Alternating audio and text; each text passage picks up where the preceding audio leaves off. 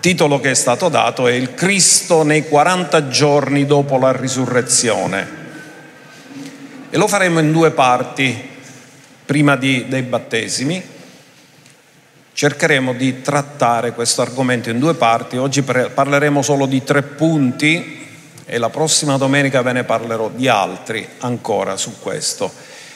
Qual è lo scopo di questo messaggio? Intanto eh, proiettiamo Atti 1.3, che è il verso che ci sta conducendo in questa miniserie che stiamo facendo sulle apparizioni, su Gesù dopo la sua risurrezione. Lo scopo è duplice. Ci sono delle ricadute enormi su come vivere la nostra vita che non c'erano prima della risurrezione. E questo ci deve aiutare a vivere, come leggeremo, da morti in Adamo e viventi in Cristo. E la seconda cosa, questo è un allenamento, vedere come Gesù con il corpo glorificato ha vissuto quei 40 giorni sulla terra perché ci prepara al millennio. Quanti di voi credete nel millennio? Anche se non ci credete ci sarà lo stesso. perché questo è un atto della sovranità di Dio, non dipende dalla nostra fede. Quindi come si vivrà durante il regno millenniale? La Chiesa avrà un corpo incorruttibile e immortale che riceveremo al rapimento. Poi ritorneremo e regneremo con lui quei mille anni. Quindi queste cose ci fanno un pochettino proiettare verso il futuro. Perché è importante avere chiaro il futuro davanti a noi? Perché se conosci esattamente il tuo futuro, vivi bene il tuo presente. Ma chi non conosce il proprio futuro è confuso su come vivere il presente. Quindi la parola di Dio ci aiuta in questo. Ad essi dopo aver sofferto, si presentò vivente con molte prove convincenti, facendosi da loro vedere per 40 giorni e parlando delle cose riguardanti il regno di Dio. Sapienza di Dio. Ad essi, a chi? Vi faccio una domanda, come mai Gesù non si è presentato davanti al Sinedrio? E farsi vedere il risorto. Perché lui si rivela ai poveri in spirito, che ha dichiarato beati. Lui si è rivelato a chi lo amava, non si è rivelato a chi lo ha condannato nonostante che avessero le scritture che testimoniavano di lui e che sapessero tutti quanti che era innocente e che la loro motivazione era solo la gelosia per il fatto che faceva troppi miracoli. Ad essi, dopo aver sofferto, si presentò viventi, non si presentò a tutti. Dio dà le prove della fede assoluta a chi le vuole avere e non le dà a chi non le vuole avere. Si presentò vivente con molte prove convincenti. Ora è sconvolgente quello che è successo alla risurrezione. Marco 16, leggiamo il verso 6, perché la risurrezione è l'evento più potente sia nel regno dei sensi naturali, perché vedere una persona che tu hai visto morto e l'hai, sei assistito pure alla sepoltura, vederlo che risorge è qualcosa che ti sconvolge completamente nei tuoi sensi naturali. Ma è l'evento più grande e più potente nel mondo dello spirito. Perché da quel momento siamo sicuri che c'è stato un cambio radicale nell'eternità perché lui ha preso le chiavi della morte dell'Ades, che fino a quel momento non l'aveva, Adamo le aveva perse e Gesù le riprende. Poi ci torniamo su questo verso che dichiara queste cose. Ma in questo verso troviamo, egli disse loro, non vi spaventate. Quindi loro vanno alla, do, alla tomba, le donne, e ricevono questo messaggio, non vi spaventate voi cercate Gesù il Nazareno. Quindi l'angelo dimostra di sapere chi sono, che cosa sono andate a fare e ha un messaggio preciso per loro. Voi cercate Gesù il Nazareno che è stato crocifisso e risuscitato, non è qui, ecco il luogo dove l'avevano posto. Quindi l'angelo fa vedere la tomba vuota, annuncia la risurrezione, loro sono sconvolti e dice non vi spaventate, non abbiate paura. È successo quello che lui aveva detto, che sarebbe morto ed è risuscitato dai morti. Ora questo è qualcosa che noi non possiamo immaginare perché questo ha inaugurato qualcosa di assolutamente nuovo, non era mai successo che un morto risuscitava e rimaneva vivo per sempre, perché anche Lazzaro è risuscitato, ma poi è morto di nuovo. Cioè, gli amici di Lazzaro sono stati due volte al funerale.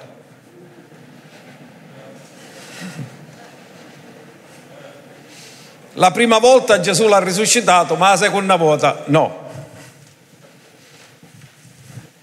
Allora, che cosa è successo? Che attraverso la risurrezione, e stamattina anche se lo cantiamo sempre, che Gesù non ha vinto alla croce, Gesù ha vinto alla risurrezione. Perché se tutto si fosse fermato alla croce, ci saremmo fermati semplicemente alla morte, alla crocifissione del vecchio uomo. Ma non ci sarebbe stato il nuovo uomo. Così dobbiamo dire che la morte è stata una necessità per avere la risurrezione. Quindi che succede? Che c'è una transizione perché avviene dopo 40 giorni, 40 giorni significa cambio, 40, una transizione tra il Gesù unto come Messia, che poi leggeremo la scrittura in Atti 10:38 come ce lo racconta Pietro, difatti dice che lui fu, lo chiama lì Gesù di Nazareth, lui fu unto come figlio dell'uomo. E la transizione dopo la risurrezione. Gesù passa dall'agire sotto l'unzione durante il tempo del suo ministero fino alla morte, perché anche quando viene arrestato Gesù fa ancora un miracolo.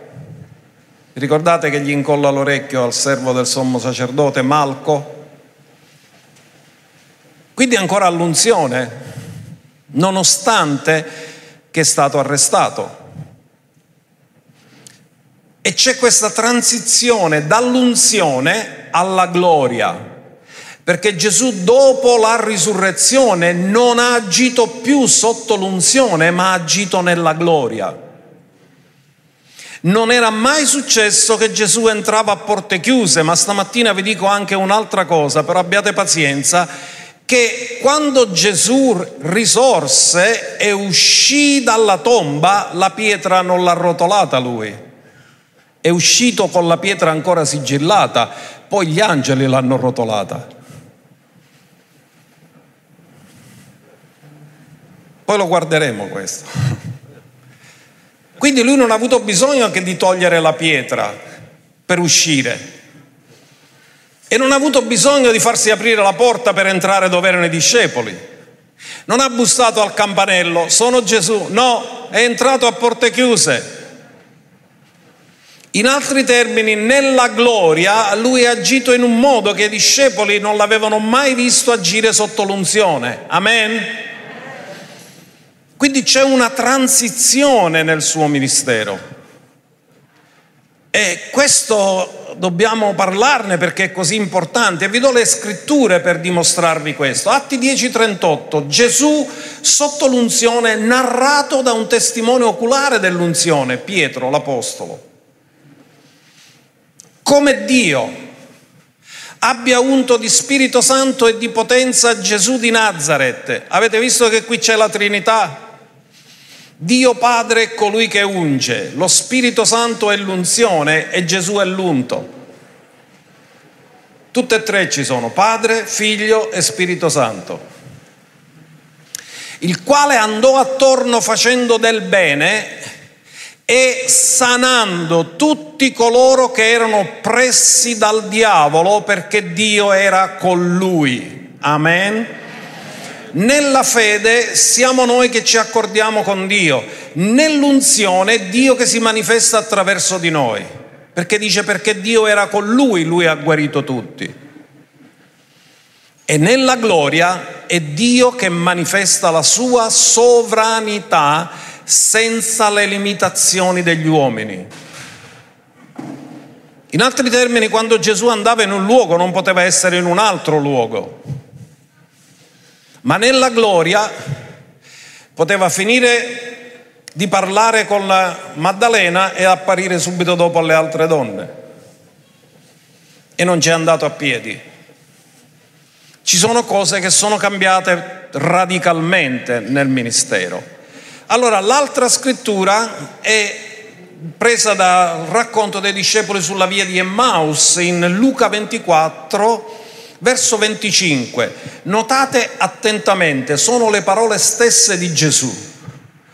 Guardate cosa dice in Luca 24, verso 25. Allora egli disse loro, li rimprovera perché non credono nelle scritture o insensati e tardi di cuore a credere a tutte le cose che i profeti hanno detto.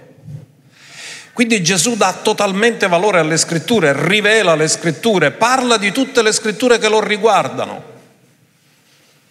E poi dice nel verso 26, non doveva il Cristo soffrire, non l'avevano già profetizzato i profeti, non l'aveva scritto Isaia in Isaia 53, non è stato scritto nel Salmo 22? E dice così, non doveva il Cristo soffrire tali cose e così entrare nella sua gloria, quindi ha sofferto, è morto, è stato seppellito, è risuscitato ed è entrato nella... Ognuno dica Gesù è entrato nella gloria. Ora lui dà questo messaggio ai discepoli sulla via di Emmaus. La mia sofferenza, la mia morte, il mio seppellimento sono stati il mezzo per portarmi alla risurrezione e dal momento che sono risorto non sono più nell'unzione, sono nella gloria. È entrato nella sua gloria. E vi ho dato le scritture che dimostrano questo. Ora andiamo al grande capitolo della risurrezione, prima Corinzi capitolo 15, dal verso 45. L'Apostolo Paolo scrisse, così sta anche scritto, il primo uomo Adamo divenne un'anima vivente, ma l'ultimo Adamo è spirito che dà la vita. Fermatevi un attimo, Adamo ha ricevuto la vita, Gesù dà la vita. Ma lo spirituale non è prima, bensì prima il naturale, poi lo spirituale. Il primo uomo tratto dalla terra è terrestre Gesù non è stato tratto dalla terra, è venuto dal seme di una donna. Il secondo uomo, che è il Signore, è dal cielo. Andiamo ancora avanti. Qual è il terrestre, tali sono anche i terrestri, e qual è il celeste, tali saranno anche i celesti. In altri termini, lui sta dicendo qual è il nostro futuro. Come Gesù ora è glorificato, tali saremo noi. Anche noi, Gesù ha fatto l'esperienza di noi come terrestri ed ha preso un corpo di carne, ma lo scopo era prendere i terrestri e farli diventare celesti. Dillo, mi ha preso terrestre ma mi fa diventare celeste. Mi ha preso terrestre, ma mi fa diventare celeste. E come abbiamo portato l'immagine del terrestre, così porteremo anche l'immagine del celeste. Ma per capire la differenza tra il primo Adamo e l'ultimo Adamo, alcuni dicono secondo Adamo, no? la scrittura dice secondo uomo. Andiamo una slide riepilogativa dove ci sono solo sei punti di differenza.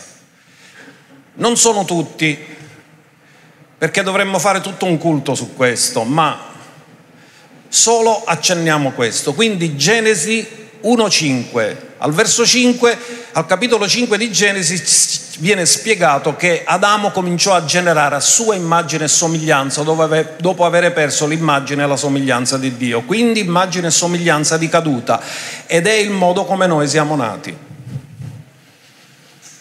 Mentre Giovanni, il Vangelo, ci parla di Gesù, ultimo Adamo. E abbiamo letto il verso 45 di Prima Corinzi 15, che il primo Adamo divenne un'anima vivente, l'ultimo Adamo è spirito che dà la vita, vivificante. Quindi considereremo alcune di queste differenze e contrasti tra questi due uomini. Primo Adamo, ultimo Adamo. Il primo Adamo è stato fatto a somiglianza di Dio il primo Adamo è stato fatto a immagine di Dio. L'ultimo Adamo è Dio. E l'ultimo Adamo, come è scritto in ebrei, è l'immagine dell'invisibile Dio. Quindi la perfetta immagine. Il primo Adamo ha rappresentato Dio sulla terra con il suo potere perché fino alla caduta Adamo ha governato la terra ha avuto dominio sulla terra. Mentre Gesù ci ha fatto vedere la gloria dell'unigenito figlio. Giovanni 1,14 dice che tutti quelli che potevano vedere questa gloria come la gloria dell'unigenito figlio di Dio proceduto dal Padre. Adamo non ha fatto conoscere perfettamente il Padre, non ci ha rivelato perfettamente la figura del Padre, mentre Gesù, l'ultimo Adamo, ci ha fatto conoscere perfettamente il Padre perché ha detto chi ha visto me ha visto il Padre. Poi andiamo a vedere anche le altre due cose. Adamo è stato creato Cristo Gesù non è stato creato, ma la parola si è fatta carne, era preesistente e la parola è divenuta carne. E poi l'ultima cosa che vogliamo aggiungere di queste sei differenze di cui stiamo parlando,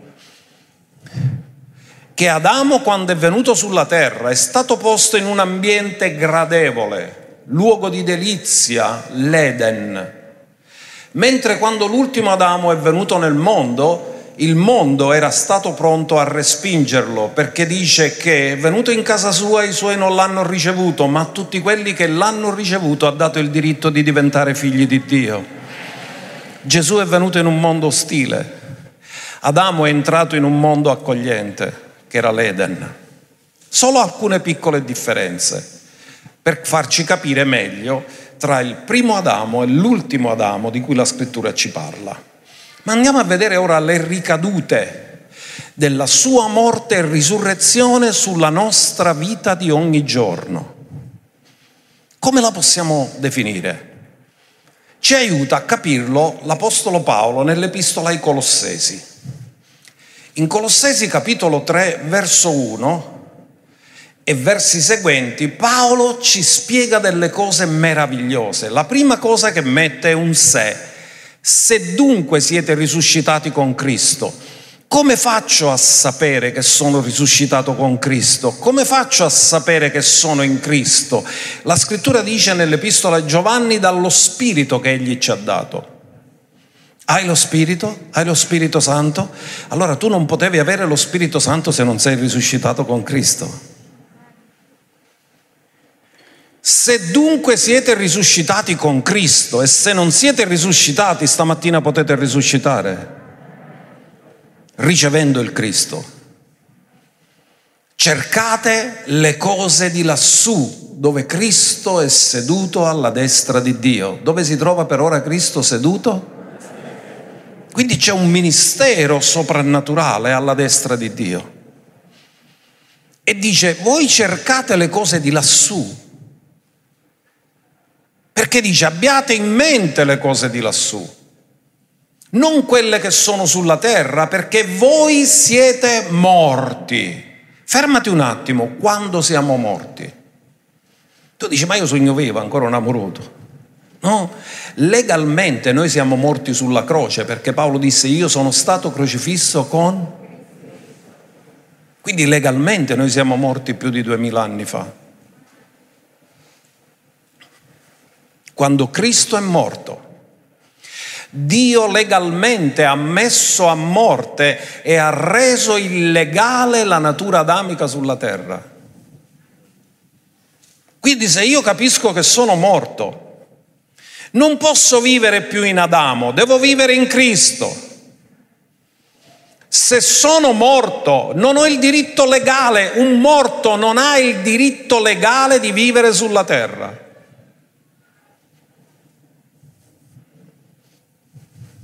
Un morto non paga le tasse. Perché se ha il diritto legale di stare sulla terra, la prima cosa che fa l'agenzia delle entrate lo cieca. Quindi dice che noi siamo morti e che la nostra vita, ognuno dica vita di risurrezione, è nascosta con Cristo, in, Dio. In altri termini, la nostra vita di risurrezione non è visibile, è nascosta. Dove è nascosta? È nascosta nel nostro spirito, perché Cristo è in noi speranza di... E quando Cristo, che è la nostra vita, apparirà, quindi questa è una promessa futura allora anche voi apparirete con lui in... Quindi Cristo in noi speranza di gloria, in attesa che appariremo con lui in gloria. Allora tutto questo non poteva succedere senza la risurrezione. Se siete risuscitati con Cristo, siete morti. Qual è l'errore che facciamo? Che viviamo come se fossimo vivi ancora in Adamo, invece che essere morti in Adamo, e viviamo come se non fossimo risorti con Cristo, quando che già siamo risorti con Cristo.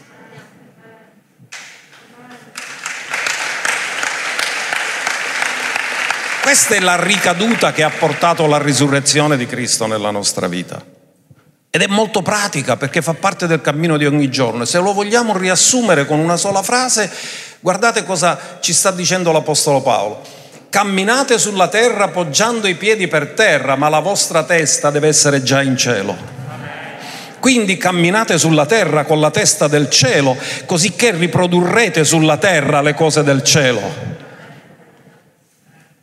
Noi siamo morti, ma siamo risorti e se siamo risuscitati, non possiamo più vivere come vivono le persone che non hanno speranza, ma dobbiamo vivere come le persone che conoscono il loro futuro e la loro speranza, perché quando Cristo apparirà, noi siamo nascosti in Lui, ma quando Lui apparirà, anche noi appariremo in Lui e appariremo nella gloria. Dillo, sono destinato alla gloria non solo Cristo è stato glorificato, anche noi saremo glorificati. Amen. Ora, a proposito di nascosto, mi piace molto, ognuno dica ammucciato. Come si dice in siciliano nascosto? Ammucciato. Difatti tutti noi da piccoli giocavamo a ammucciarietta e ci dovevamo fare scoprire a nascondino per gli italiani in siciliano è un altro termine, ma prima Pietro 3:4 riferisce tutto questo allo spirito. Perché guardate cosa dice, l'essere nascosto nel cuore, e qui la nostra versione non è molto felice, perché se andate a leggere nel testo originale greco dice anthropos cryptos cardias, che significa l'uomo nascosto nel cuore. In altri termini, per Dio il vero uomo è il tuo spirito. La vera donna è il tuo spirito. Quindi quando dice l'essere nascosto, ognuno dica nascosto, cos'è nascosto nel nostro cuore? Il nostro spirito con un'incorrotta purezza di uno spirito dolce e pacifico, uno spirito, di che cosa sta parlando Pietro? Dello spirito, uno spirito dolce e pacifico. Notate una cosa, quando ricevi la natura divina diventi dolce. Di alla persona accanto a te dolcezza.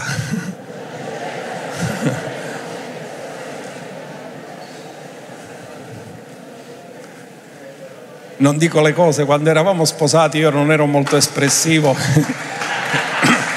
e quando mia moglie mi diceva dimmi le parole dolci, ci diceva zucchero, miele, profiterol.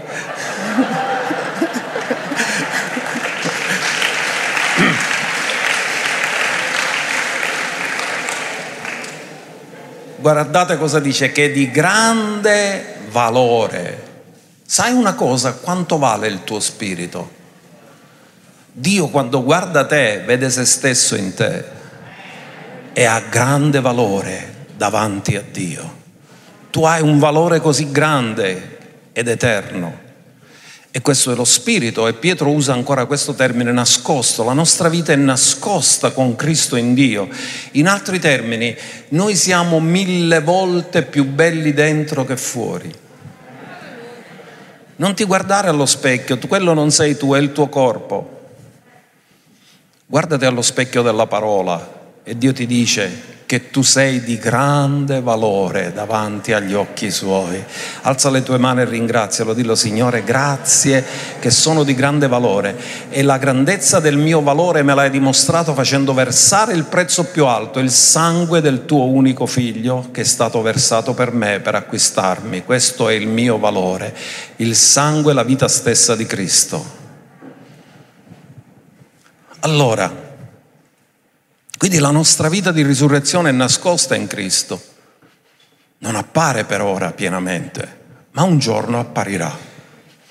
Ora andiamo a trattare i tre punti di cui vi ho parlato. Il primo punto di cui voglio parlare è che Cristo nei 40 giorni, che tipo di Cristo è? È un Cristo vivente nei secoli dei secoli. Allora se io dico a qualcuno di voi stamattina tu sei vivo, io ti sto dicendo la tua condizione attuale, ma se io dico che tu sei vivente nei secoli di secoli, sto parlando del futuro eterno. Oggi uno può essere vivo e domani no, ma il vivente è sempre vivo. Lazzaro, dopo che è risuscitato, era vivo, ma non era vivente, cioè è morto di nuovo. Gesù dopo che è risuscitato non era solo vivo, è il vivente, cioè colui che non può morire mai più. Quindi cosa avviene? Avviene una transizione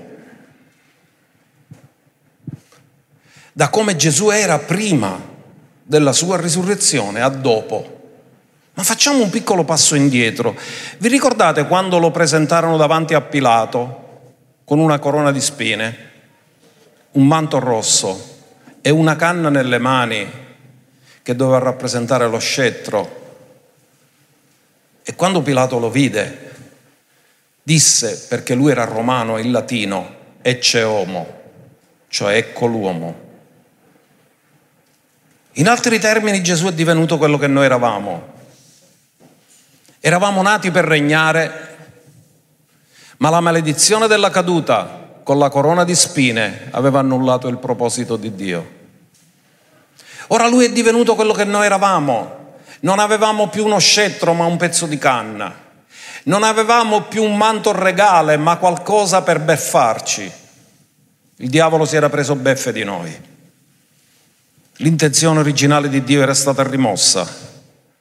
E quando Pilato dice ecce uomo, ecco l'uomo, è come l'uomo si è ridotto e Gesù è divenuto quello che noi eravamo come ci eravamo ridotti per farci diventare quello che lui è.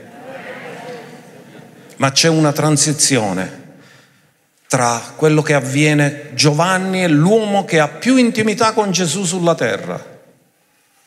Tra i dodici discepoli, lui è uno che ha un'intimità così grande a tal punto che riesce a appoggiare con grande confidenza la sua testa nel petto del maestro. E tutti i discepoli lo sanno che lui è quello che ha più intimità col maestro. Difatti quando Gesù dice uno di voi mi tradirà, Nessuno ha il coraggio di andare da Gesù e dire chi, chi ti sarà il traditore. Pietro sa che Giovanni ha questa intimità e va da lui e gli dice Giovanni, chiediglielo tu chi sarà il traditore. E Giovanni che è seduto accanto a Gesù dice Maestro, chi ti tradirà? E Gesù piano piano glielo dice, colui che ora fra poco intinge il pane nel mio piatto, lui è colui che mi tradirà. In altri termini, l'unico che ha saputo, perché gli altri non l'hanno saputo, chi era il traditore è stato l'uomo che era più intimo con Gesù. Cioè Dio rivela i segreti alle persone che sono più intime con Lui. Ora quest'uomo che con Gesù ha un rapporto così intimo, ma è un rapporto che lui ha con Gesù sotto l'unzione. Ma quando in Apocalisse lo vede glorificato, e lo andiamo a vedere in Apocalisse capitolo 1 versi 17 e 18, guardate cosa avviene, c'è un cambiamento totale, radicale di quando Giovanni ha relazione con Gesù sotto l'unzione e quando Giovanni lo vede glorificato. Quando lo vidi, caddi ai suoi piedi come morto. Ascoltate, non è che Gesù l'ha toccato, l'ha toccato dopo. Giovanni è caduto ai suoi piedi come morto prima ancora di essere toccato solo perché l'ha visto. Sulla terra lo vedeva ed era intimo con lui. Ma Gesù glorificato, quando lui lo vede, cade a terra come morto. E Gesù poi gli mette la mano. Ma egli mise la sua mano destra su di me dicendomi, non temere, io sono il primo e l'ultimo e il vivente. Io fui morto, ma ecco ora sono vivente per i secoli dei secoli. Amen cioè è così. E ho le chiavi della morte e dell'Ades. Giovanni incontra il Cristo glorificato. Il Cristo unto non aveva le chiavi della morte dell'Ades ma il Cristo glorificato ha le chiavi della morte dell'Ades. Ecco perché possiamo risuscitare i morti. Amen. Dillo, noi possiamo ancora risuscitare i morti, perché tutti i morti sono sottoposti al nome di Gesù. Lui ha la chiave della morte dell'Ades. Ora guardate che transizione che c'è stata tra il Gesù unto e il Gesù glorificato. Tutta un'altra dimensione. Se l'avesse toccato avremmo detto che è stata l'unzione che ha fatto cadere Giovanni sotto l'unzione. Ma lui prima ancora di essere toccato cadde come morto. Poi Gesù l'ha toccato, gli ha messo la mano destra sulla sua spalla e gli ha dato un messaggio tremendo che lui da apostolo deve predicare a tutti. Ma andiamo a vedere gli effetti di questo. Romani 5, verso 8, grande apostolo Paolo, ci parla e parla a tutti noi stamattina che Dio manifesta il suo amore verso di noi in questo, che mentre eravamo peccatori Cristo è morto per noi. Quando è morto per noi cosa eravamo? Peccatori. Quindi meritiamo qualcosa? No, eravamo nemici, trasgressori. Questa si chiama grazia, ognuno dica grazia. Questa è grazia, Cristo è morto per noi, non perché lo abbiamo meritato né perché gliel'abbiamo chiesto, è grazia pura. Cristo è morto per noi, molto più dunque essendo ora giustificati nel suo sangue. Scusate, ma non dice che siamo giustificati per mezzo della risurrezione? Dice che col sangue siamo perdonati, col sangue siamo comprati, col sangue siamo lavati. Perché gli dice che siamo giustificati per il suo sangue? Di quale sangue parla? È il sangue che è stato portato nel santuario del cielo In altri termini, noi siamo stati giustificati perché il nuovo patto è entrato in vigore e il nuovo patto è entrato in vigore quando il sangue di Gesù è stato accettato nel santuario del cielo.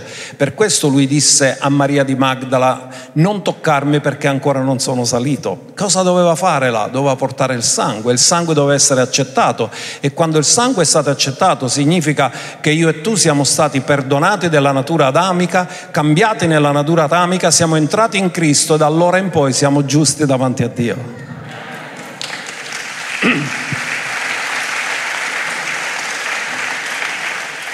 Saremo, se siamo stati giustificati dal sangue, saremo salvati dall'ira. Fermati un attimo, che significa salvati dall'ira?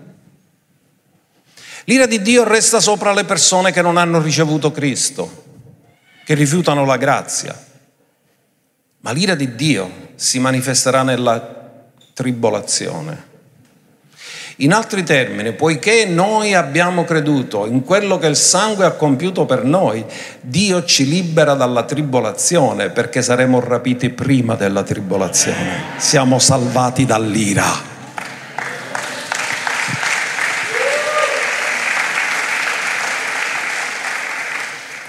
Infatti se mentre eravamo nemici, quando eravamo peccatori, siamo stati riconciliati con Dio per mezzo della morte di suo figlio, molto più ora che siamo stati riconciliati, saremo salvati mediante la sua vita.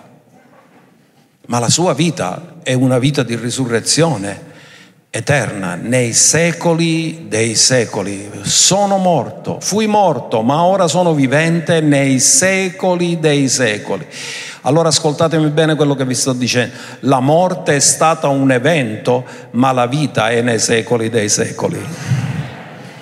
La morte è stata un attimo, ma la vita è nei secoli dei secoli. La morte è stata necessaria per avere la vita nei secoli dei secoli. La morte è stata un passaggio necessario per avere la risurrezione, ma la vita di risurrezione è nei secoli dei secoli. Ora vedete, Molta parte della Chiesa si concentra solo su quello che Gesù ha fatto con la sua morte. Noi lo sappiamo cosa ha fatto e ci crediamo pienamente. Perché con la sua morte siamo morti anche noi. Però senza la sua risurrezione non saremmo mai risorti. La morte è una necessità per la risurrezione, ma non era lo scopo finale di Dio. Lo scopo finale di Dio non era la morte, era la risurrezione. Quindi lui per mezzo della vita. Che significa? Che ora lui è vivo, è vivente, sempre, in ogni momento, in ogni circostanza, puoi andare al trono della grazia che è sempre aperto 24 ore su 24, mai il trono della grazia chiude, mai Dio va in ferie, lo puoi trovare sempre, in qualsiasi momento, chiunque avrà invocato il nome del Signore sarà salvato. E in qualsiasi momento se tu approcci il trono della grazia per qualsiasi bisogno Dio ti risponde. Perché Lui è Dio che ti ama, che ti ha riscattato, che ti ha pagato a prezzo di sangue, che ti ha fatto figlio e si prende cura di te, lui è il vivente.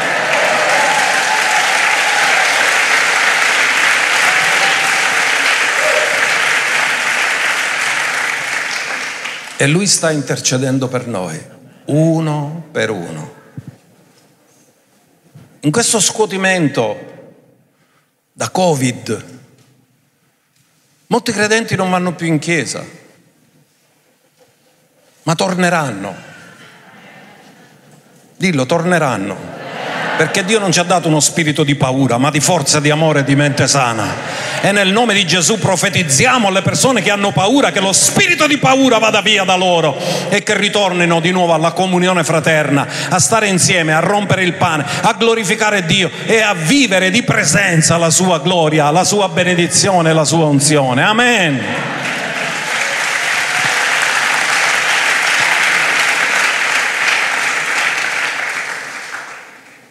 Secondo punto, il Cristo dei 40 giorni è vittorioso, è vincitore, è potente, è grande. Mai nessuno lo potrà vincere né potrà competere con lui.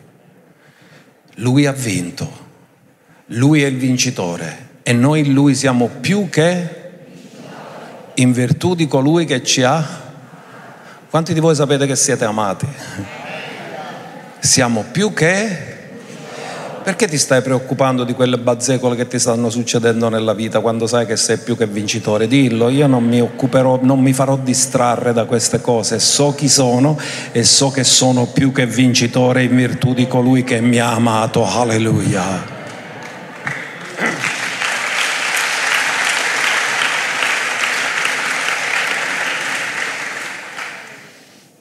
Ora andiamo a rivedere un attimo la scena della risurrezione.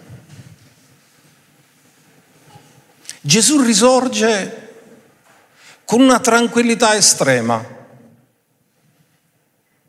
perché si spoglia degli abiti funerei, toglie il sudario, lo piega non sappiamo più perché non sappiamo con che abito lui è uscito, ma sicuramente gli abiti della morte erano rimasti là. Ed esce fuori dalla tomba e i soldati che sono a guardia non si rendono conto di nulla. Sapete che non è stato Gesù a rimuovere la pietra, che era una grossa pietra ed era pure sigillata. Sono, è stato un angelo che è venuto dal cielo, che ha preso la pietra, l'abbiamo visto nel video qualche tempo fa, pigliò la pietra e l'ha buttata a terra, ma quando già l'angelo ha fatto questo, Gesù era risorto ed era uscito da quella tomba. In altri termini, lui non ha avuto bisogno di rimuovere la pietra per risorgere e non ha avuto bisogno di bussare per entrare a porte chiuse dove erano i discepoli. In altri termini, lui è entrato nella dimensione della gloria, nella dimensione della gloria non era come nella dimensione dell'unzione. Nella dimensione dell'unzione si doveva muovere a piedi, nella dimensione della gloria no. Nella dimensione della gloria doveva entrare quando le porte erano aperte, ma nella dimensione della gloria non c'è bisogno di avere le porte aperte per entrare. Nella dimensione della gloria non ci sono ostacoli. L'unzione è per spezzare i giochi, ma nella, nella gloria non ci sono neanche i giochi, sono illegali. Ora questo è meraviglioso, è straordinario. Se andate a studiare il racconto, voi vedrete che Gesù è risorto prima che l'angelo buttasse la pietra a terra e si è seduto su quella pietra. E il terrore è venuto sui soldati quando l'angelo ha buttato la pietra, non quando Gesù è risorto, perché loro della sua risurrezione non ne hanno capito niente. Solo che là dentro non c'era più il corpo. Ma lui è uscito prima che la pietra fosse rimossa. È una dimensione totalmente diversa che ci fa impazzire. E dire, ma com'è possibile questo? Eh, com'è possibile che entri a porte chiuse? Com'è possibile che tu incontri Maria Maddalena e ci sono le donne più avanti e qualche secondo dopo sei là ma non ci sei andato a piedi? Com'è possibile incontrare i discepoli sulla via di Emmaus e quando i discepoli sulla via di Emmaus, il tempo che arrivano a Gerusalemme, già ha incontrato Pietro. O l'ha incontrato prima dei discepoli sulla via di Emmaus? Perché la dimensione della gloria è un'altra dimensione, non è la dimensione naturale, è una dimensione soprannaturale. Andiamo a vedere Ebrei capitolo 10 verso 12. Lui ha vinto non è che dovrà vincere, ha vinto. Il nemico è sconfitto, deve solo passare il tempo. Perché dice, egli invece dopo aver offerto per sempre un unico sacrificio, Gesù non dovrà fare più altri sacrifici, già l'ha fatto. Per i peccati si è posto a sedere alla destra di Dio, aspettando, ognuno dica aspettando L'unica cosa che lui sta facendo è preoccupato di quello che il diavolo sta facendo, no, non se ne sta fregando niente, si ride di lui. Aspettando ormai soltanto che i suoi nemici siano posti come sgabello dei suoi piedi. Lui è il vincitore e tutti i suoi nemici saranno lo sgabello dei suoi piedi. Lui aspetta, questo avverrà perché sta solo aspettando che questo si compie. Amen. Il Cristo risorto è vincitore. Il Cristo dei 40 giorni è vincitore. E noi in Lui siamo più che vincitori. Il Cristo risorto aveva fatto una teofania a Giosuè. Giosuè 5:13 c'è un racconto meraviglioso che credo parlerà questa mattina a noi. Perché cosa avviene? Avviene che Giosuè deve, attraversano il Giordano, si trovano a Gilgal, vengono circoncisi a Gilgal, celebrano la Pasqua, ma la prima città che devono conquistare è Gerico. Ora avvenne che mentre Giosuè era presso Gerico, alzò gli occhi e guardò ed ecco un uomo gli stava davanti con in mano la sua spada sguainata. Alza gli occhi e vede quest'uomo enorme con una spada sguainata. E Giosuè vede questa potenza e gli andò incontro e gli disse, sei tu per noi o per i nostri nemici? E guardate cosa gli risponde il Cristo preincarnato, il vincitore, il vittorioso. E gli rispose, no, io sono, ognuno dica io sono. Questo è il nome di Dio rivelato a Mosè. Io sono il capo dell'esercito dell'Eterno arrivo in questo momento. Ascolta bene, quando tu hai una battaglia da combattere, quando hai da fare crollare le mura di Gerico, quando hai delle difficoltà che ti sembrano insormontabili, perché le mura di Gerico erano così spesse che Ram, la meretrice, ci ha costruito la casa sopra. Quindi quanto erano spesse queste mura? Umanamente era impossibile. Ognuno dica per Dio non c'è niente di impossibile e non c'è niente di impossibile per Dio nella mia vita. Tutto è possibile per Dio e tutto è possibile per me che credo. E guardate che cosa succede. Lui si presenta e dice io sono il capo dell'esercito dell'Eterno. Arrivo in questo momento. Dillo, Gesù arriva sempre nel momento giusto. Lui si presenta sempre nel momento del bisogno, lui si presenta sempre quando devono combattere battaglie che mi sembrano impossibili. Lui viene sempre ed è puntuale sempre.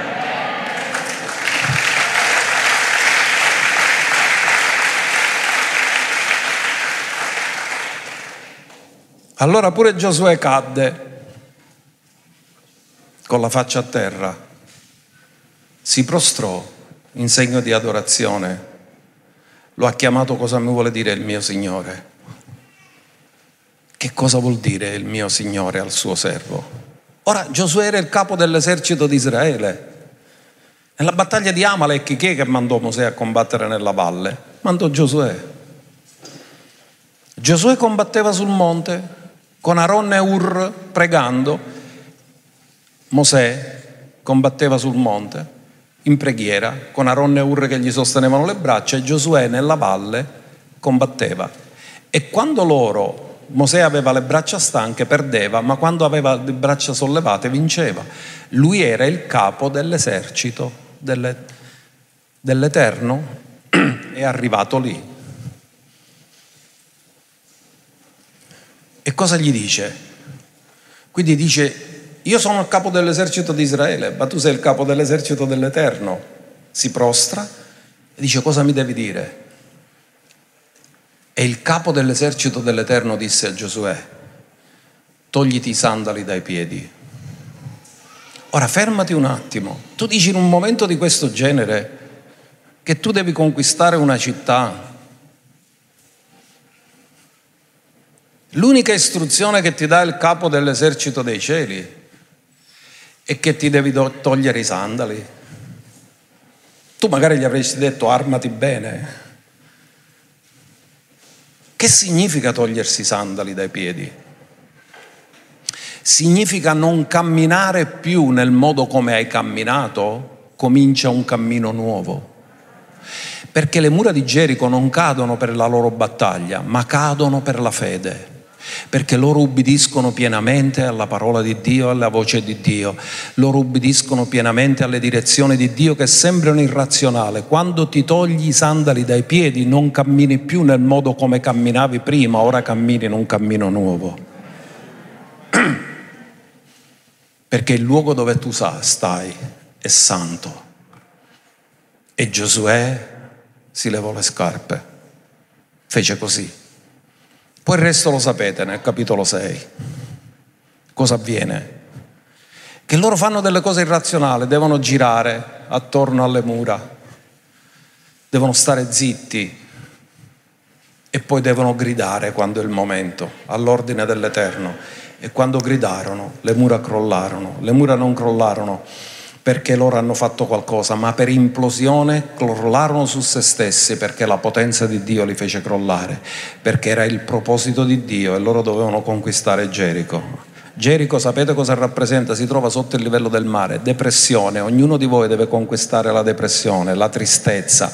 Dio ti farà crollare le mura che il nemico ha costruito per non farti vivere una vita libera e oggi noi dichiariamo che nel nome di Gesù ogni oppressione, scoraggiamento, depressione delusione vengono distrutte nel nome di Gesù. Gerico cadrà. Ora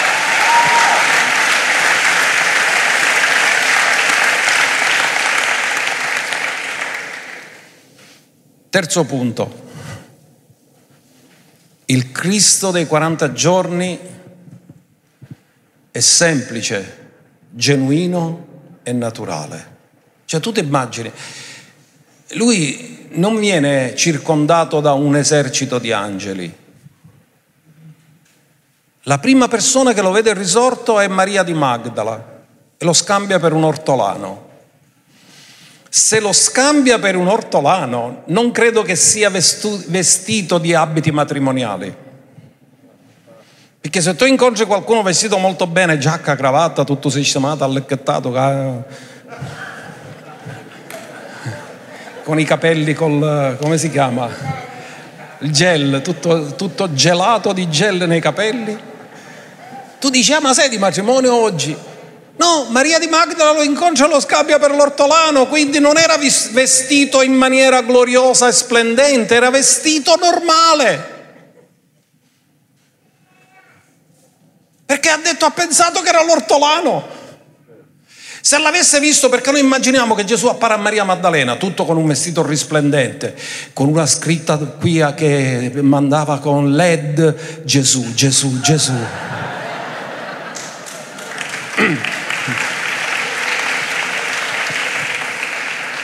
No, lui appare come un uomo normale. E ha una conversazione normale con lei. E gli dice, donna, perché piangi? In altri termini lui va a trovarla nella sua condizione, lei ha il cuore rotto, lui lo sa perché lei piange, ma la fa aprire perché Gesù è venuto per guarire quelli che hanno il cuore rotto e il primo modo che inizia la guarigione è che Lui ti fa aprire e ti fa dire quelle cose che hai dentro, perché le cose che fanno più male non sono le cose che passi, è le cose che non puoi dire a nessuno. Perché piangi?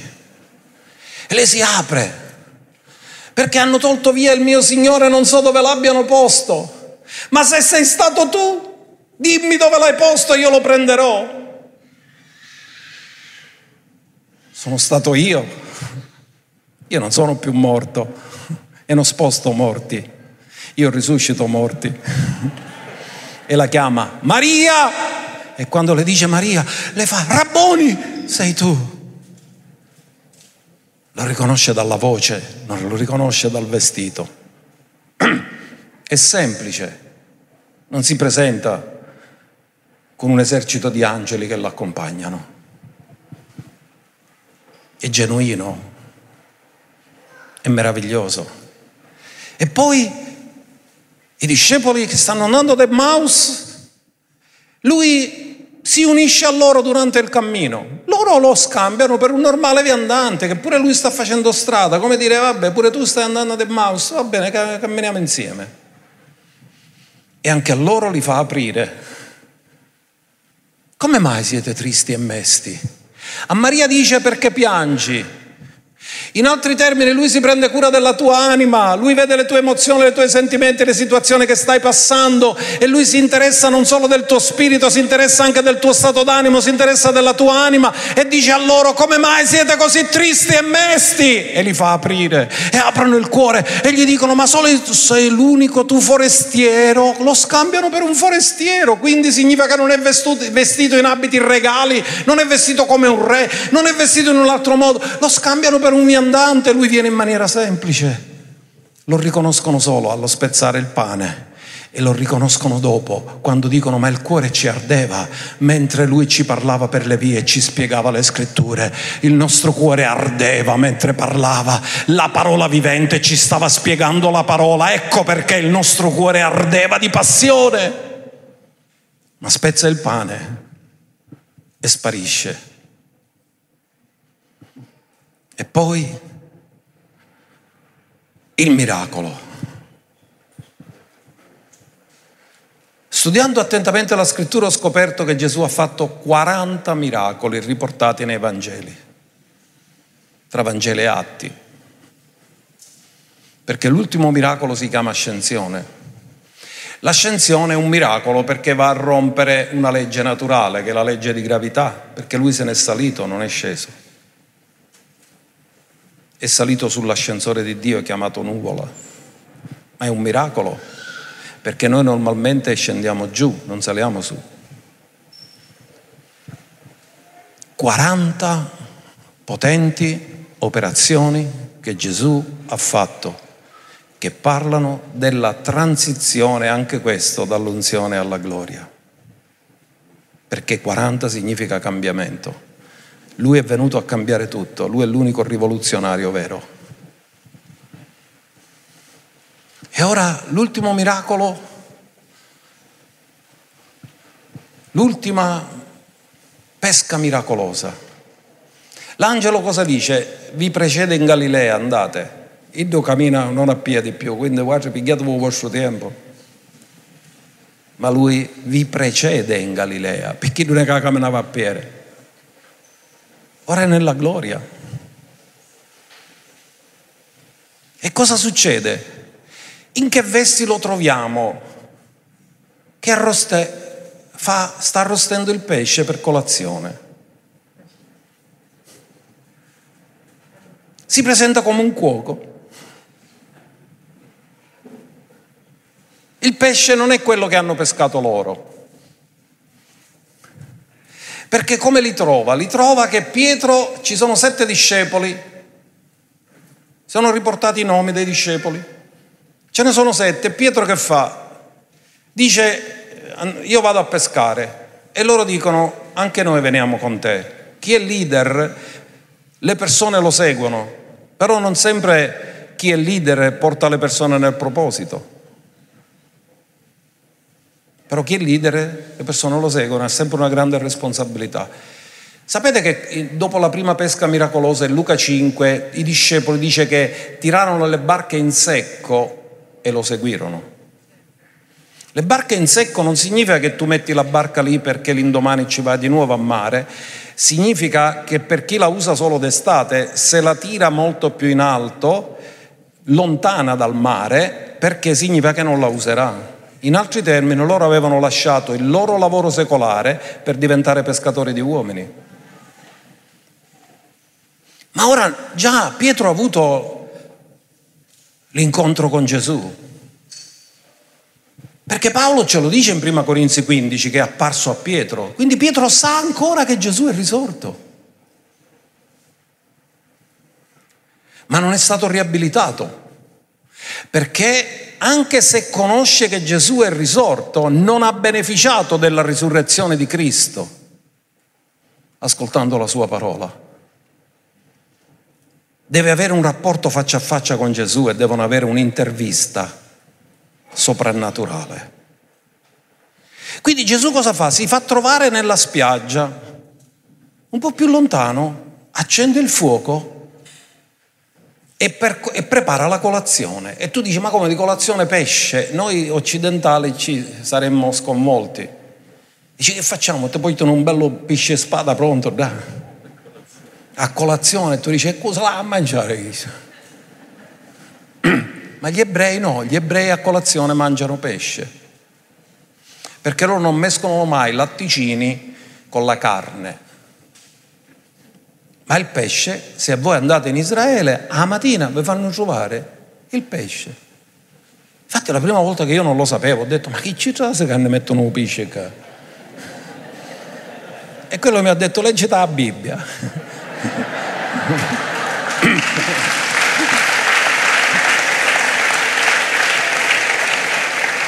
Gli ebrei non mangiano latticini con la carne, col pesce sì, con la carne no.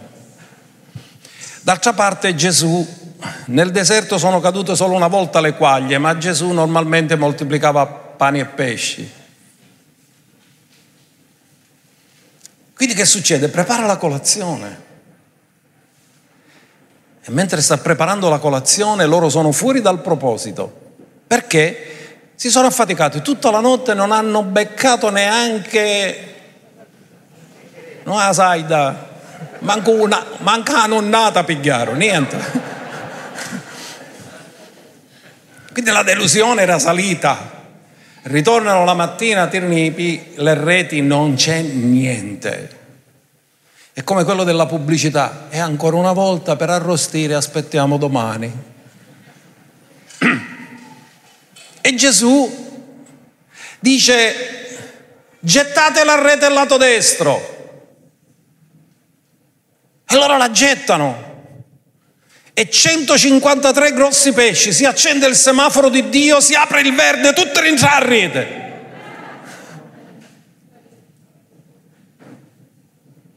Pietro e Giovanni si italiano, lo capisce quello? È il Signore. E Pietro che a torso nudo subito si veste, si butta in acqua perché deve arrivare prima. Quando sei nel proposito, la sua parola ti benedice in maniera gloriosa. Quando esci fuori dal proposito non pescherai nulla, perché Dio non benedice le tue intenzioni, il Dio benedice le sue intenzioni, la sua chiamata per te.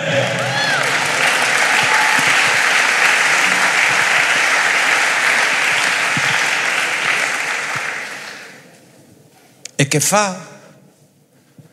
Poi gli dice portate del pesce che avete preso adesso. Ora notate una cosa, a colazione da dove l'aveva fatto Gesù? Basta che ha parlato, o pesce ha ricordato.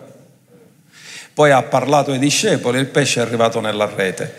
Tutte e due, tutti i discepoli hanno mangiato della provvidenza di Gesù, provvidenza soprannaturale e provvidenza naturale. Così Dio ti provvederà in maniera soprannaturale e in maniera naturale. Dillo, Dio sta cambiando la mia economia con la risurrezione, cambia l'economia, da naturale diventa soprannaturale.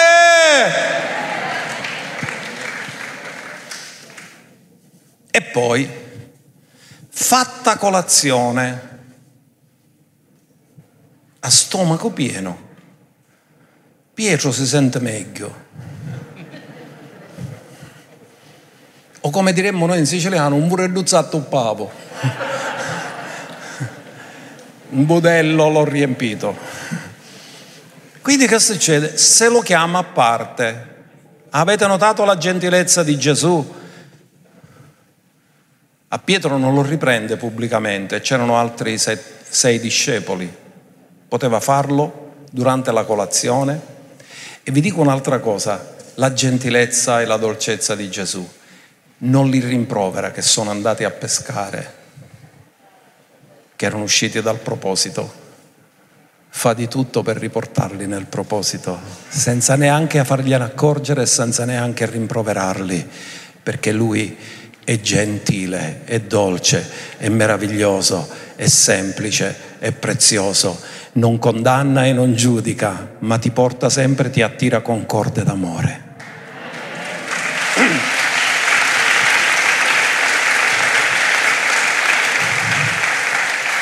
E poi si chiama Pietro. Io sono stato a visitare in Israele il luogo esatto dove è successo il fatto. Ci sono a terra tre pietre a forme di cuore, perché Gesù questa conversazione ce l'ha mentre camminano. si allontana dagli altri che hanno fatto colazione, si chiama Pietro e gli fa l'intervista. Pietro sa che Gesù è risorto, ora sa che Gesù è lì, ma Pietro ancora non è guarito e non è riabilitato fino a che non ascolta la sua parola, che lo rassicura e gli dà di nuovo il mandato. Così Pietro viene riabilitato e viene guarito con grande dolcezza, con grande tenerezza, con grande amore e con grande fermezza, perché Gesù gli fa capire che lui è caduto per orgoglio, perché si è sentito migliore degli altri. Ma lo fa con tanto amore, con tanta tenerezza, con tanta dolcezza e perché mantiene sempre la sua parola perché quando Pietro, alla prima pesca miracolosa, si getta ai suoi piedi e gli dice dipartiti da me che sono un uomo peccatore, Gesù gli risponde non temere, tu sarai pescatore di uomini. Non è una promessa condizionata, è incondizionata. E ciò che Dio dice in maniera incondizionata lo dice sapendo le circostanze che passerai e il rinnegamento che avrebbe fatto, ma la sua parola non può mai cadere a terra, la sua parola vince le circostanze, i tradimenti, le situazioni e ti riporta sempre nel proposito di Dio.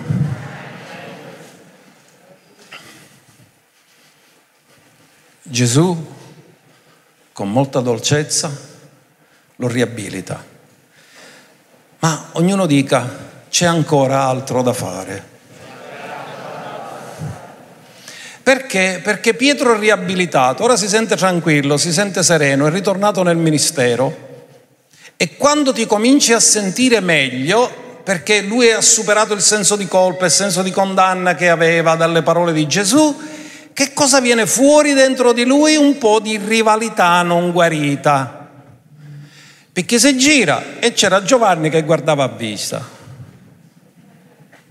E gli fa, maestro, è di lui, che ne sarà? E Gesù dice, arriere? Ma a te che importa? Tu seguimi. E poi dice una cosa che lo ferisce a Pietro.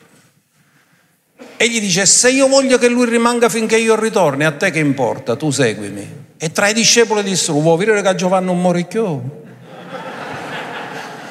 Si era sparsa una voce, pensavano che Giovanni non doveva morire. Ma Gesù non aveva detto che non doveva morire, ha detto se io lo voglio, volessi questo, a te che importa, tu mi devi seguire, tu non devi guardare il proposito degli altri, tu devi guardare il tuo proposito, tu non devi guardare la chiamata degli altri, tu devi la, guardare la tua chiamata. Non devi competere, devi ubbidire.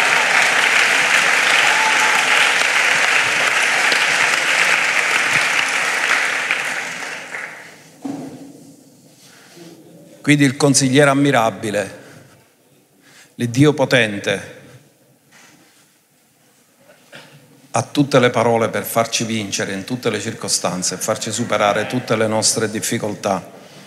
Quindi la preghiera che vogliamo fare stamattina, Lui è il vivente, Lui è qui, stamattina Lui è qui, sta passeggiando in mezzo a noi e Lui ci deve rivelare la nuova dimensione della gloria perché colui che ha iniziato in noi l'opera buona la porterà a compimento fino a quel giorno. Amen. Facciamogli un applauso meraviglioso.